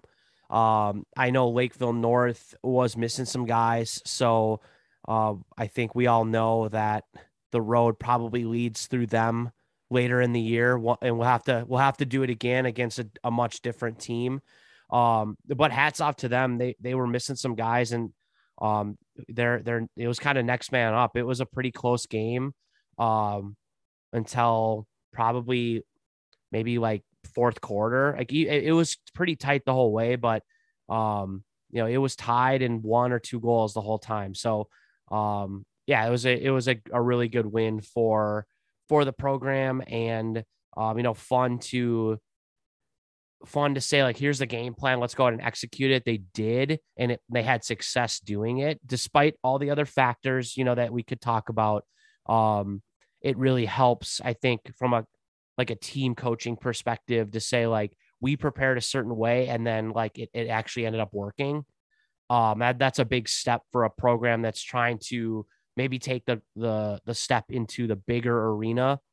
And you know lakeville north is a team that we have to be able to compete with if we want to get to where we want to go. So um probably we'll see them again at some point later in the year. Um but uh, but yeah, it was a it was a nice win after some really close conference losses that we've had this year. On to Friday. Definitely a couple couple nice uh scores we could talk about on the girls' side. Katie, where do you want to take it? Um, there's two, I guess, to note. The game of the night, Prior Lake Chan. Um, I couldn't be there for this one, and Chan doesn't have a stream. So Interesting. I'm gonna I'm gonna chirp them for that because Love it. feel like a parent can maybe if the school doesn't have something set up, I feel like a parent can volunteer to get that up and running. Like bummer. It was a huge bummer. I think there's um from what I've heard from other parents and other programs, big time grandparent, you know, thing with the streams. Um, I don't know. I don't know why they don't. So I was bummed I couldn't even stream it. Um, Prior Lake was up four nothing in like the first half of the first half. Um, and then it came back and my source wrote um slugfest of the top two programs. So it was were, were bodies hitting Um, the floor. I mean, or- it just ended up being then they came up and tied one, one, one, one, What just Back like a and back and forth. forth, back, and forth. Love it. Was it And it, it was not overtime. okay? Prior Lake won, but I'm pretty sure it was like seven. It was like nine, seven, Prior Lake, nine, eight, Okay. 10, eight, 10, nine. You know what I mean? Okay. But it's like if there was another five minutes in that game, the tables would have probably turned. Okay. Yeah, maybe, maybe. I wasn't there. Could know. have. Oh, yeah. Oh, yeah. Yeah. Yeah. Um, yeah. So I think that just proves that Chan's really like a player in the game. They're legit. My opinion. I never thought they weren't, but like this really, this it wasn't a fluke that they beat Lakeville South. Sure. Sure. Um, they're they're prepared, and I think I think that's true. Um, and then I think Maple Grove, Andover, Andover won. Um, the Source Rope must be chomping at the bit to play Armstrong. I wonder if that's like a section matchup, probably. Okay. Um, Armstrong, they mentioned Armstrong a couple times, and I'm like, am I like completely oblivious to Armstrong? So is Andover chomping at the bit to play Armstrong? Is that what we're reading? Robbinsdale Yeah. Armstrong. Let's pull them up. They're six and all. okay, so yeah, Hold the doors. We got a we got an undefeated squad. yeah, they made a note that Prior Lake is 8 0, Southwest Christian 8 0, Robbinsdale Armstrong 6 0, and they play Maple Grove tomorrow. Okay. I'm gonna list Oh, off. like I, I've what? got I got Robbinsdale Armstrong. Yeah, I'm, I'm gonna list off their scores. 16-1, yeah. 16-6, 22 to 10, 13 to 2, 20 to 1, and 15 to 2. This team likes to score goals. Yeah, we're sleeping on Armstrong a little bit, I think. So I'm glad my source doing my job for me. That's why we have sources. My attention. We have to have sources. We can't. We, I, we would miss stuff. I know. Robbinsdale Armstrong, yeah. Undefeated. Welcome to, the, welcome to the podcast. Like, welcome to the podcast. If they beat Maple Grove this week, yeah. and if they go undefeated, so if they I don't know what I don't know what Okay. day that. Oh, tomorrow. It's tomorrow. so okay, so Monday Maple Grove, Wednesday they got Anoka, Thursday they have Wayzata. okay. If they go undefeated this week, we're making them come on the podcast. Yeah, that'll they beat Wayzata too. That'll be huge. I Okay, also had a run in with the Wayzata coach. really? Yeah, and she was like, "Yeah." She's like, "You didn't rank us." I'm like, "Oh, I did last week. I bumped Ba- I bumped Blake down and popped you in there." And then they were talking about some other, you know, other rankings that we don't even need to talk about because they don't matter. Um, but yeah, I met her Fraudulent. the Other rankings are fraudulent. I met her first time and she like loved it. She like knew about it. So I don't know if she's like a listener or something, but I was like great to meet her. She was at the jamboree. Nice of the varsity coach to come out and support their B team. Love that. So that That's huge. Great. Yeah, it was great. Um, but I think that's it for uh Friday. We'll I gotta talk. save some for Saturday. Yep. Uh, over to the boys. Yeah, I got I got two shout outs to give before I think we get to the game we're all waiting to talk about. Um, two more members of the Benjamin Franklin 100 point plus club, if Not you a big deal. Um, Tyler Smith out of Duluth surpassing 100 career points on Friday night. So hats off to Tyler. Congratulations on that huge accomplishment. And also Matthew Hudson out of St. Thomas Academy. Kid's a junior, already surpassing 100 points on the career. Um, again, congrats on the unreal accomplishment. Um, looks like STA beat Simley 14 to 1. Duluth beat Hill Murray 10 to 6. That's a big win for Duluth, I think. Um, it's a tough, we talk about the jet lag, the travel thing. It's a long trip for Hill Murray to go up there um, on a Friday night, um, but doesn't take away from the significance of that win for Duluth. We are hoping to get up there for a game uh, here in about two weeks or so to see Duluth, get some content for them. If anybody knows a good hotel with some decent rates, please let me know. I'm trying to get up there. I want to give you guys some down the alley love. So help me out a little bit. But congrats to you two guys. Hell of accomplishment. Um, congratulations. Um, what game would we like to cover or for Friday? Was there any games? Um, there was one. It was like halfway, halfway decent. Um, God, who was it? It was like Were you at were you at a game Friday?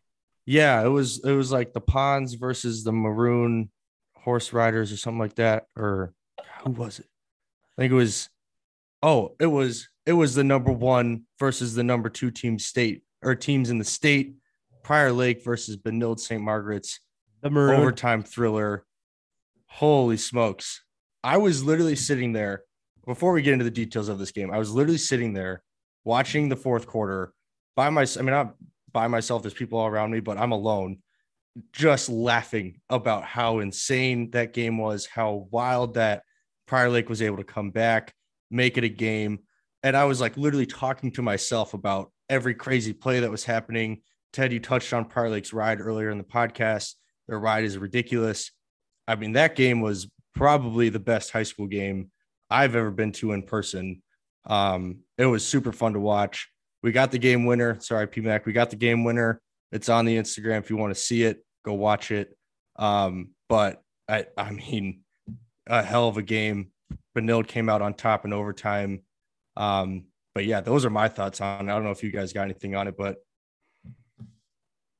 um, I was watching the NFH NFHS network stream, so I have no thoughts on the game because I it looked couldn't see it because you couldn't like- see it. it looked like a Vincent Van Gogh abstract blotch art kit um that like my five year old was gonna put together. You saw all the face offs, but you, You didn't saw- see any of the goals. I saw blobs of color moving and a delayed camera following. I think which was was the action. It could have just been the ref running back. My source chirped them in the write up. Um, but from the potato camera that they had, I did see uh, a little bit. Um, it looked like you know, obviously, just looking at the following like the Lax Hub live scoring, it just seemed like Benilde was jumped out all over, but then you know some things settled in, and then Prior Lake had to just claw their way back, and they did. Um, and you know, again, another overtime heartbreaker. Uh, probably only makes PL stronger as the year goes on. Um, I don't want to say these games don't matter because they they certainly do, but out of conference, out of section for Chan and Benilde versus Prior Lake. The the the thing you want as a coach and as a program is to get the most out of that game you possibly can. And heartbreaking overtime losses, as sucky as they are, you probably can find a lot of good film to make yourself better as you move on. So, um, other than that, I don't have any thoughts. I could, didn't really see the game much of it, but um, that's that's what I'm thinking. Yeah, I, I guess mean, I, oh, go, go ahead. ahead. I was I was gonna say it was kind of a, a tale of two halves, you know. But like you said, Ted or Benilde came out to a hot start, six to one at the end of the first. Um, Five nothing at the end of the first. five nothing or sorry, Six first half. six one at the end of the Six first one half. at the end of the first half. Yeah. Um, and but I, I don't think that had anything to do with Benilde playing out of their minds. Uh, there was a little bit of sloppy play on the clears. The sun I know was a major factor for both teams, but I think it was a little brighter in the in Prior Lake's eyes in the first half. But Prior Lake came roaring back. I mean, that fourth quarter, five to one in the fourth quarter for Prior Lake. They definitely said to themselves, "Hey, we're, we're not backing down." Um, a lot of guys were making plays, and it was it was cool to see that, you know, even after going down that you know that far in the first half, Prior Lake came roaring back, and I think it it shows that, like we were talking earlier about the Chan Prior Lake game, these top three teams are all contenders, and I think that game can go the exact opposite. Like I think Prior Lake could just as easily jump out to an early lead like that. Benilde could come crawling back. We could see a four to three defensive battle between these two teams. We could see a, a, a 16 to 15 barn burner of a game. I think both of these teams are willing to match the other's level um, and give the other person of the other team, you know, a hell of a run. So I think it, it bodes well for for you know come the state tournament. I think them plus Chan are all right there. They're all contenders. Um, sucks for Prior Lake that they dropped both games this week, but I don't think it's anything that you know you have to be overly concerned about. Yeah, you know, there's some major storylines. I'm sure that people want, you know, to, you know, be touched on. Um, I'm definitely not blaming the Sun like JP. Sun was there for both teams, so um, definitely not any excuses um, the, coming out of my mouth. Um, but you know, super proud, super proud of the guys this week. It was it was a great week for sure. Um, you know, we schedule you know these types of games um you know in this type of schedule for a reason um you know we want to be prepared at the end of the year and um i think this week will be part of that process and i think we'll be you know hopefully you know hopefully the most prepared for section state all that good stuff so um you know this eh, touch on the Benilde game because that's what we're talking about it could have been eh, really easy for the guys to just pack it in call it a night after the first quarter when we were down five nothing and say, hey, yeah, we just don't have it. And and you know, uh, student section left after the halftime, and you know, people people were doubting us, and you know that and that's fine. Um, but uh, super proud of the guys. Made adjustments, listened to the coaches, um, stuck stuck with it, and just said, "Hey, we can only we can only play one play at a time here, and and not even one goal at a time. Like just focus on the moment." And they paddled back when they could have easily packed it in. So, um, another one for the Bucks. Chan and Benilde, both of those games, a couple of the most fun games and uh, intense moments I've been a part of uh, in lacrosse. So um, it, it, was it was a pretty cool night. Proud of the guys, and you know didn't either game didn't fall obviously how we wanted it to, but um, you know hopefully hopefully it'll prepare us you know for when and Ted's Ted's words you know when it counts. On to Saturday, girls. Yeah. Um there's a big one on this one. I haven't even pulled up Saturday yet. There's a biggie, is there there's not? Two biggies. There's a couple biggies. Okay. Okay. Talk to Um, me.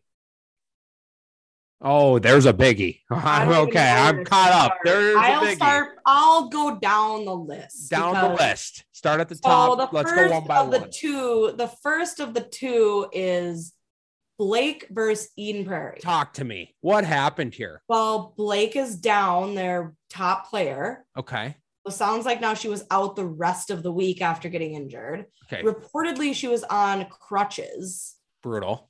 So bad news for her, sending her sending her some quite honestly a little bit of like love on that. That that really sucks. Um I had nothing good to say about her after our game, but you know, after the kind of the competitor in me steps back, um playing against her, it it wasn't the funnest, but you know, she's she's playing the best she can. She's a great athlete and obviously we don't want anyone to have to suffer injuries and not play the sport they love. Um, and so that's a huge, huge bummer for her. And so we do wish her fast healing. And I hope it's not as serious as the crutches may seem. Um, and hopefully she can can get back out there to help her team because it is clear that um, they're they're struggling a little bit without her. Eden Prairie beat them 23 to 9. Yeah. 23 to 9. Yeah. EP, quite honestly, has done nothing miraculous this season. And then they just beat Blake. Yeah. Um, I'm a little stunned. Like, again, this is why we play the game. This is why we play the game. Um, so I guess they still scored nine goals, like battle, you know, but 23 to 9. Yeah. That's that's I don't know. I don't know. I think 23 is a little excessive, but but still, I'm not their coach, whatever. But like I'm I have no words. I mean, I would love to know the story of the game. I would love a comment. I would love it. I would love an anecdote of just something that happened that day. nothing from the source. Nothing. Just Source. she Blake. Blake Source. was down there D1 commit. That's all. And she was reportedly on crutches. So like Okay. Okay. Okay. So they okay. They the source gave us some link. info. Okay. Okay. Okay. Yeah, she is the Okay. missing link for Yep, Blake. Yep. Yep. and yep. maybe it's maybe she she rallies them. Not only does she score a lot of their goals, maybe she rallies them, and they She play must. better because of her. Yeah. She must. That's So that's like that's crazy. props to her. So I hope she has some healing because They need her. want that's it sucks. It sucks. It sucks to get injured. Really, it does. Um, and EP just ran over them. Um, then we one note to that was on from the source source. Okay. Um, couple teams went to Moorhead or played Moorhead. Love it. So that's kind of fun. Um, you know, they they beat them both. Um, South played them and somebody else played them. Um, so that's kind of cool, just growing the game in the north a little bit. Like cheers to those the the city teams that went. I think they both went up there. It's like Brainerd and Minnetonka this week. Okay. Yeah. So like I love that. A little road trip, like for the team, great bonding and just and just getting up there. I think is that's a great a great thing to do uh, for the teams down here. Yeah, that would be fun for the team. Like so fun. to do So the fun. trip and everything. Yeah. Yep, we did that when I was in high school. We played in Duluth and it was actually on Ted's birthday, which was this past Saturday. And well, you you came, you and your friends came. Hmm. We played a Duluth team and it was 30 degrees. Do you remember that? You remember that? Yeah, I. Um, but yeah, it was it was his birthday and it was freezing cold. So hopefully they had some warmer temps up there. Anyways, um, also BG Jamboree, four teams last year, 12 teams this year. Beautiful weather, tons of support, huge success. Shout out to some of the parent volunteers for Prior Lake that put that on because they knocked it out of the park and it was an awesome day. It was an awesome day. Um, I get home from the jamboree. You, know, get high home. school girls are funny. Yeah, so I was there. We coach, coach, coach. You get home. I get home. I High school home. girls are so funny because, like, there sometimes I'm like, how do you like make it through a day? How do you even do you even like lacrosse? I mean, I know they like it, but sometimes I just think there's, you know, a little bit more fire in our bellies to to be a little bit more competitive and you know rough and tough. And then some days I get an an all caps text message from one of my players who I'm really close with screaming at me. I, I think it was a I think it was actually a phone call. I get a phone call and I'm like, I just saw you five minutes ago. Like, what's the question? I answer, do you have do you have the stream? Do you have the stream? What are you watching the stream on? Like, didn't you have the stream for Rosemount? And I was like, yeah, I was like, it was so bad, we got rid of it. Like, I was like, she's like, what's the password? And she's probably somebody I would give a password to. But I was, I, I was like, what you're doing? It's a beautiful Saturday, and you're gonna want to sit and watch a stream. This is so unlike you guys. So she's like, she's on the phone with me, and she's like, Edina is is beating Rosemount. And I was like, what? She's like, I need the stream. And I was like, she's like, the girl, some girls are there. Edina's beating Rosemount like at the time it was like five to three or something like like she called me in like the first first half or something. And i was like i don't have the stream anymore. We got rid of it. Nfhs is trash trash media. Sure. and so she's like oh my gosh. So then we just have like boots on the ground. Girls went out. It was a beautiful day. Went to the game. So now we're getting text messages of just score updates. So re- rewind to monday because chan doesn't have a stream the old school way of me getting the, the text from prior like chan game. Yeah. boots on the ground. You got to go old school. And they pulled it off. Edina beat rosemount. And the source says edina looked dominant in the first half and that's all they wrote because i bet they're still like th- like what? So uh, Okay. huge win for So, third Huge party. Because their jerseys i love their jerseys huge win of no idea what happened to rosemount. I don't know if they were plagued with an injury. I don't know if the sun was in the goalie's eyes. I don't know. I have no i have no inside source really on this other than the fact that edina just like clinched it. So for me, I, up. I don't know if this is like this is obviously a great win for Edina, but is this a crazy win for Edina? Edina only has one loss, and that's to Prior Lake. right. No I, that's what i mean no and Rosemount now has a couple losses That's their third loss, yeah and to Edina, Prior Lake, and South. So yep that you know they're they're three respectable teams. Don't Yeah. get me wrong, but Edina beating Rosemount, I'm not like mind blown. i know i was Should I be? i was Okay, I guess I was still just ranking Rosemount like, like, three or four. Two and maybe or they're five or six. Yeah. They're probably Yeah. five or six now. so an interesting turn of events in my sources top eight. I think they will tweet it tomorrow. Okay. I don't know if they've tweeted already. Not sure. Um, I think I think it's gonna raise some eyebrows, and I really like it. And I'm not going to say I'm plagiarizing. And I'm not saying that my source is doing all my heavy lifting for me. but maybe but they I- are. Really like their top eight. Okay. I can't wait to see it published by the time this drops. And so maybe Probably shortly after. you're you're bringing me down. I like I agree. You're right. It's not that crazy, but like I'm not the trying to bring it down or, or push I you up, but like, I'm like, What I, am third party. I'm third party on the girls. You know, I'm in the booth for some games. I thought Rosemount was a good team. Don't get me wrong. Took I mean, part we like the only lost in overtime. we beat them in overtime. Right. So I think Rosemount's a good team, but Edina is a good team too. Like They're a good team, Edina. So I don't know. And it was the first game of the season that Prior Lake played them. You know, that it's right. like right. this has been a this has been a month of lacrosse. Yeah. Yeah. A so lot. Yeah. I'm excited for the for the rest of the season to say to say the very least. So, anyways, that was it was a big texting day. Oh, I'm sure. I am sure. Um, it's still kind of the talk of the town, but So, to talk about the rest of the season, we're not going to talk about the rest of the season, but we're going to give you a glimpse into some games to check out this week. Uh, we're getting to be a little long here, so let's try to be. We'll try to rip through it here. are there Um, boys games on Saturday? this coming Saturday.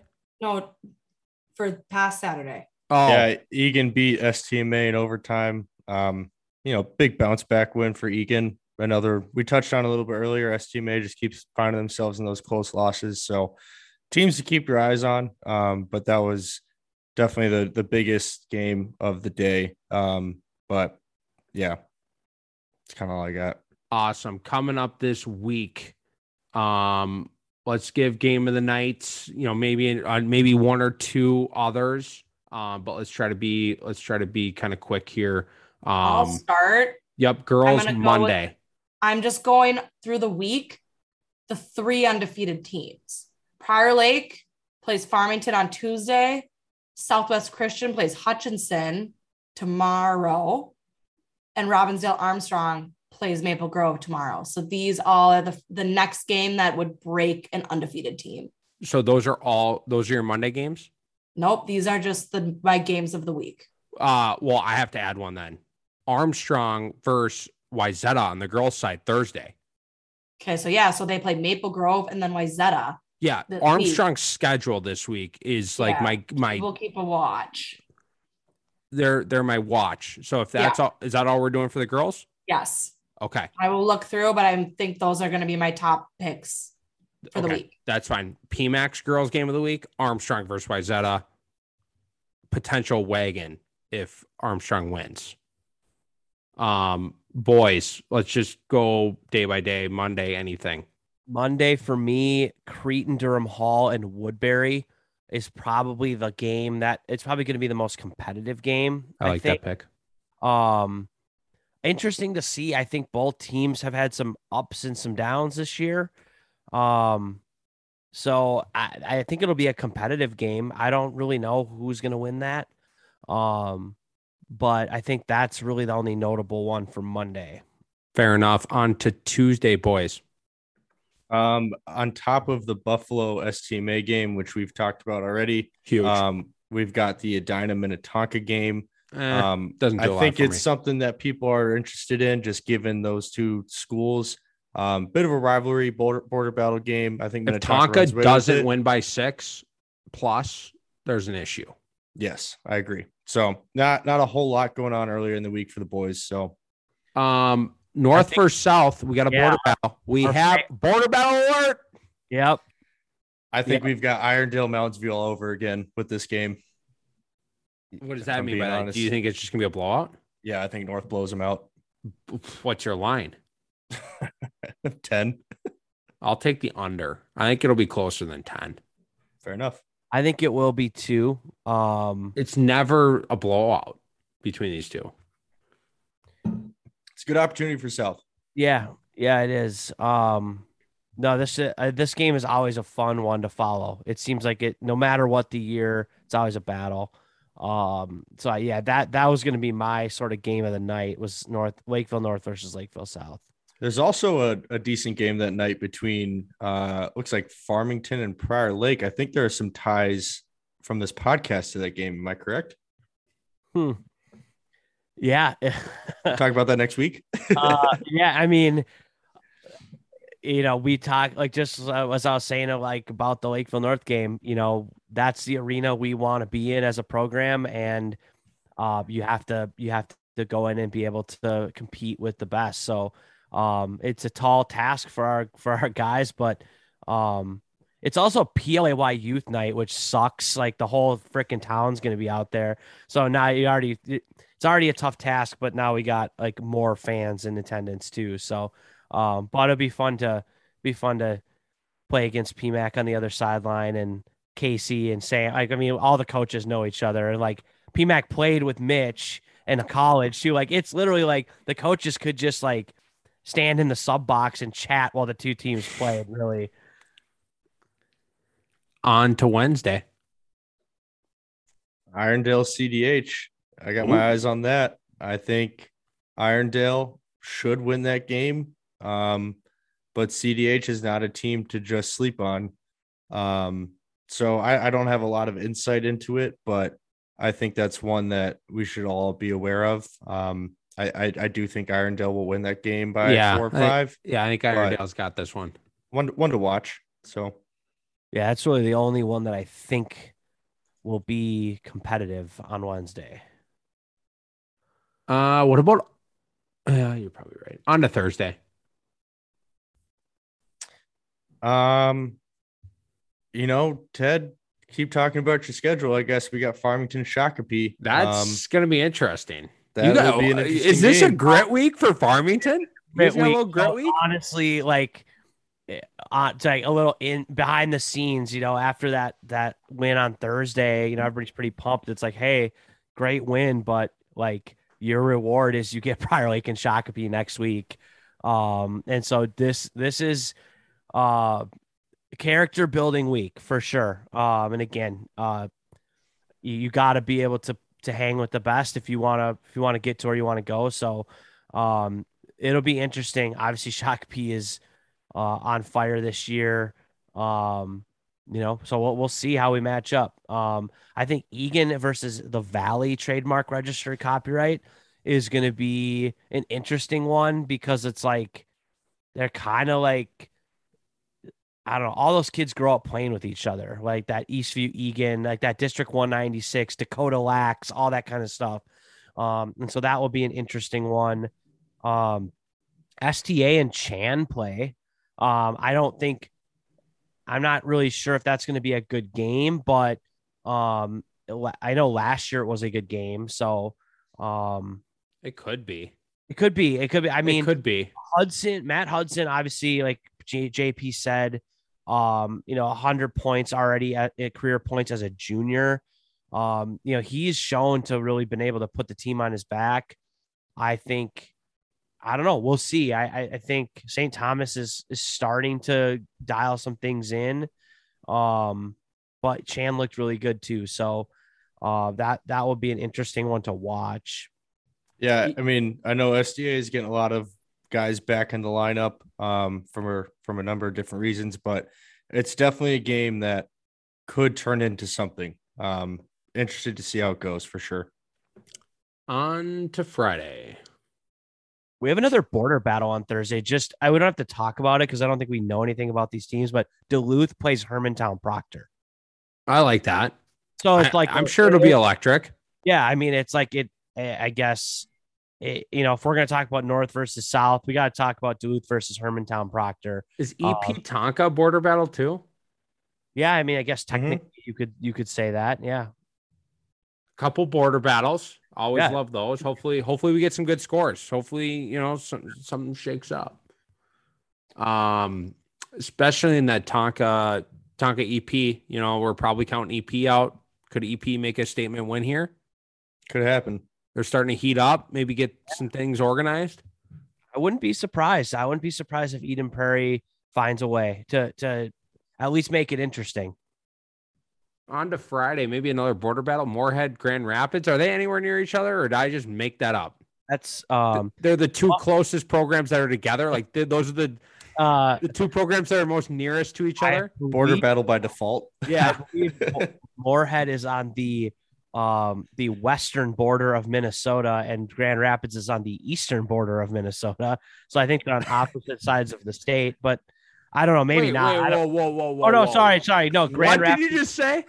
No, no, no. I'm thinking of Grand Marais. I'm sorry. Grand Okay. Rapids is straight north. Moorhead. Yeah, you're probably right. They're probably the two closest programs. Like they're border by default because there's no other programs in between. Right. Um, in between them. Yes. Okay. That's what I was trying to say. I was like, okay, I'm not going to geography, but I know they're not on opposite sides of Minnesota. no, you're right. No, I was wrong about that. Okay, It was. okay. Uh, Gr- I was thinking of Grand Marais, which is by Duluth. But anyway, Grand Rapids, Moorhead.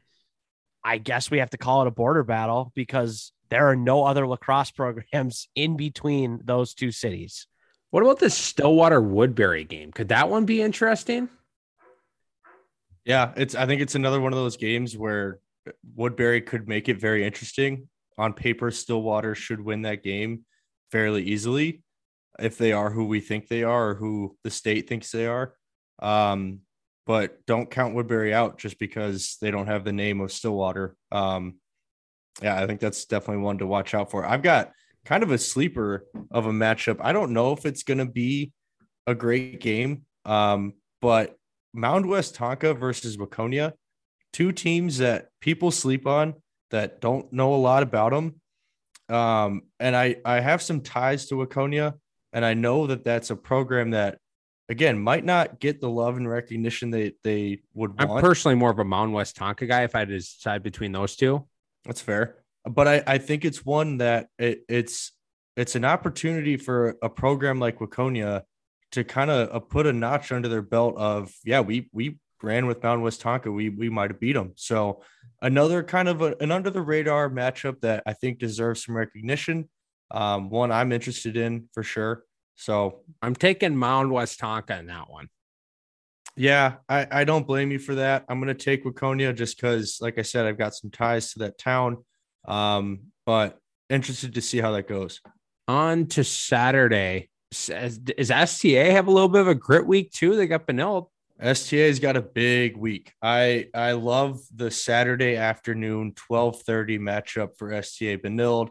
The two, I think, undisputably the the biggest private schools in the state, at least You're in gonna years just past. throw Blake under the bus here. It- it- as in years past, the last two years or two tournament years for STA have been significant. Um, I don't know how this game's going to go in STA's favor. I don't think it's going to be close, to be honest with you. Hmm. Um, but STA, like I said earlier, they're getting their their guys back. They're getting healthy. Um, it, I think Chan will be a big test for them. It's going to be tough to bounce back, but it's an opportunity for STA to at least say, "Hey, we can run with the top two teams, two of the top teams in the state. Um, see if they're they're bouncing back from the kind of the rough start they had to to begin the year with." You know, to I kind of like all almost all of these games here on Saturday. Prior Lake versus EP, couple of big public schools going at it. Like they've had history. Mankato coming up, playing Farmington, couple of gritty, gritty towns going after it. You got Mott going up to Duluth. Hopefully they're going up Friday, so they don't have jet lag. And then you got Tonka heading over to White Bear. I kind of like all of these matchups on Saturday. It's it's not a ton of games, but the games it's not quantity, it's quality. I like the quality of matchups here. Yeah. No, I think I think that's interesting. Uh, a lot of like random, like I don't know, just good matchups. I'm gonna go. Uh, my bold take of the week. I'm gonna take White Bear Lake to beat Minnetonka on on Fri- uh, Saturday at I'm gonna follow you. I'm gonna follow you on that one. five o'clock at White Bear. You know, and again, not not a tough drive on a Saturday afternoon, but you know how motivated is Tonka going to be to go out there and play them? You know, I don't know. I I just feel like this is like I think Tonka's the better team, but this is a little bit of a trap game for them. So I'm going to take White Bear Lake. Um, maybe they'll prove me wrong and beat them by hundred. I don't know, but um, that's my bold take of the week. So White Bear going into this week, they're five and two. They're five and two. They've got they beat Woodbury, who's supposedly, according to some sources, a, a, a good team. Um, they've got nice wins. They've handled their most of their opponents pretty well. They got kind of ran over by Irondale. They lost a c- close one to CDH, who I think you and JP. I'm not going to put words in your mouths, but you guys seem to kind of like CDH. Yeah, they're not. So- uh, they're not like a top five team, but you know they're they're respectable. You know they're they're in the mix for sure. The, the skippers, they love the podcast. They love DTA. They're killing it on their own media game. I don't know who's doing it. I've said it before though. I love Minnetonka. I'm I'm taking Minnetonka by five in this one. Um, but hey, that's just me. So Yeah, no, I think, uh, like I said, it's a bold take of the week. Um, I have a feeling, um, and either I'm gonna look like a genius next week, or um, it's just gonna be Tonka Nation, Skipper Nation, just absolutely flaming me on the Instagram, the Twitter. Um, but you know, I it, it wouldn't be interesting if I didn't make a bold take. Love it. Uh, shout out to again one last time, Chad and Justin from the Buffalo staff coming down the alley this week. Um, you know, we got a couple of good options. We might make somebody come on next week. Couple of undefeated squads we're taking a look at. Um, I, you know, maybe, maybe Southwest Christian on the girls' side, maybe Armstrong. We'll see. We'll see who uh, can come out of this week still undefeated. Love to get, uh, you know, maybe a new girls' wagon team on the pod. Thanks for tuning in. We will talk again next week.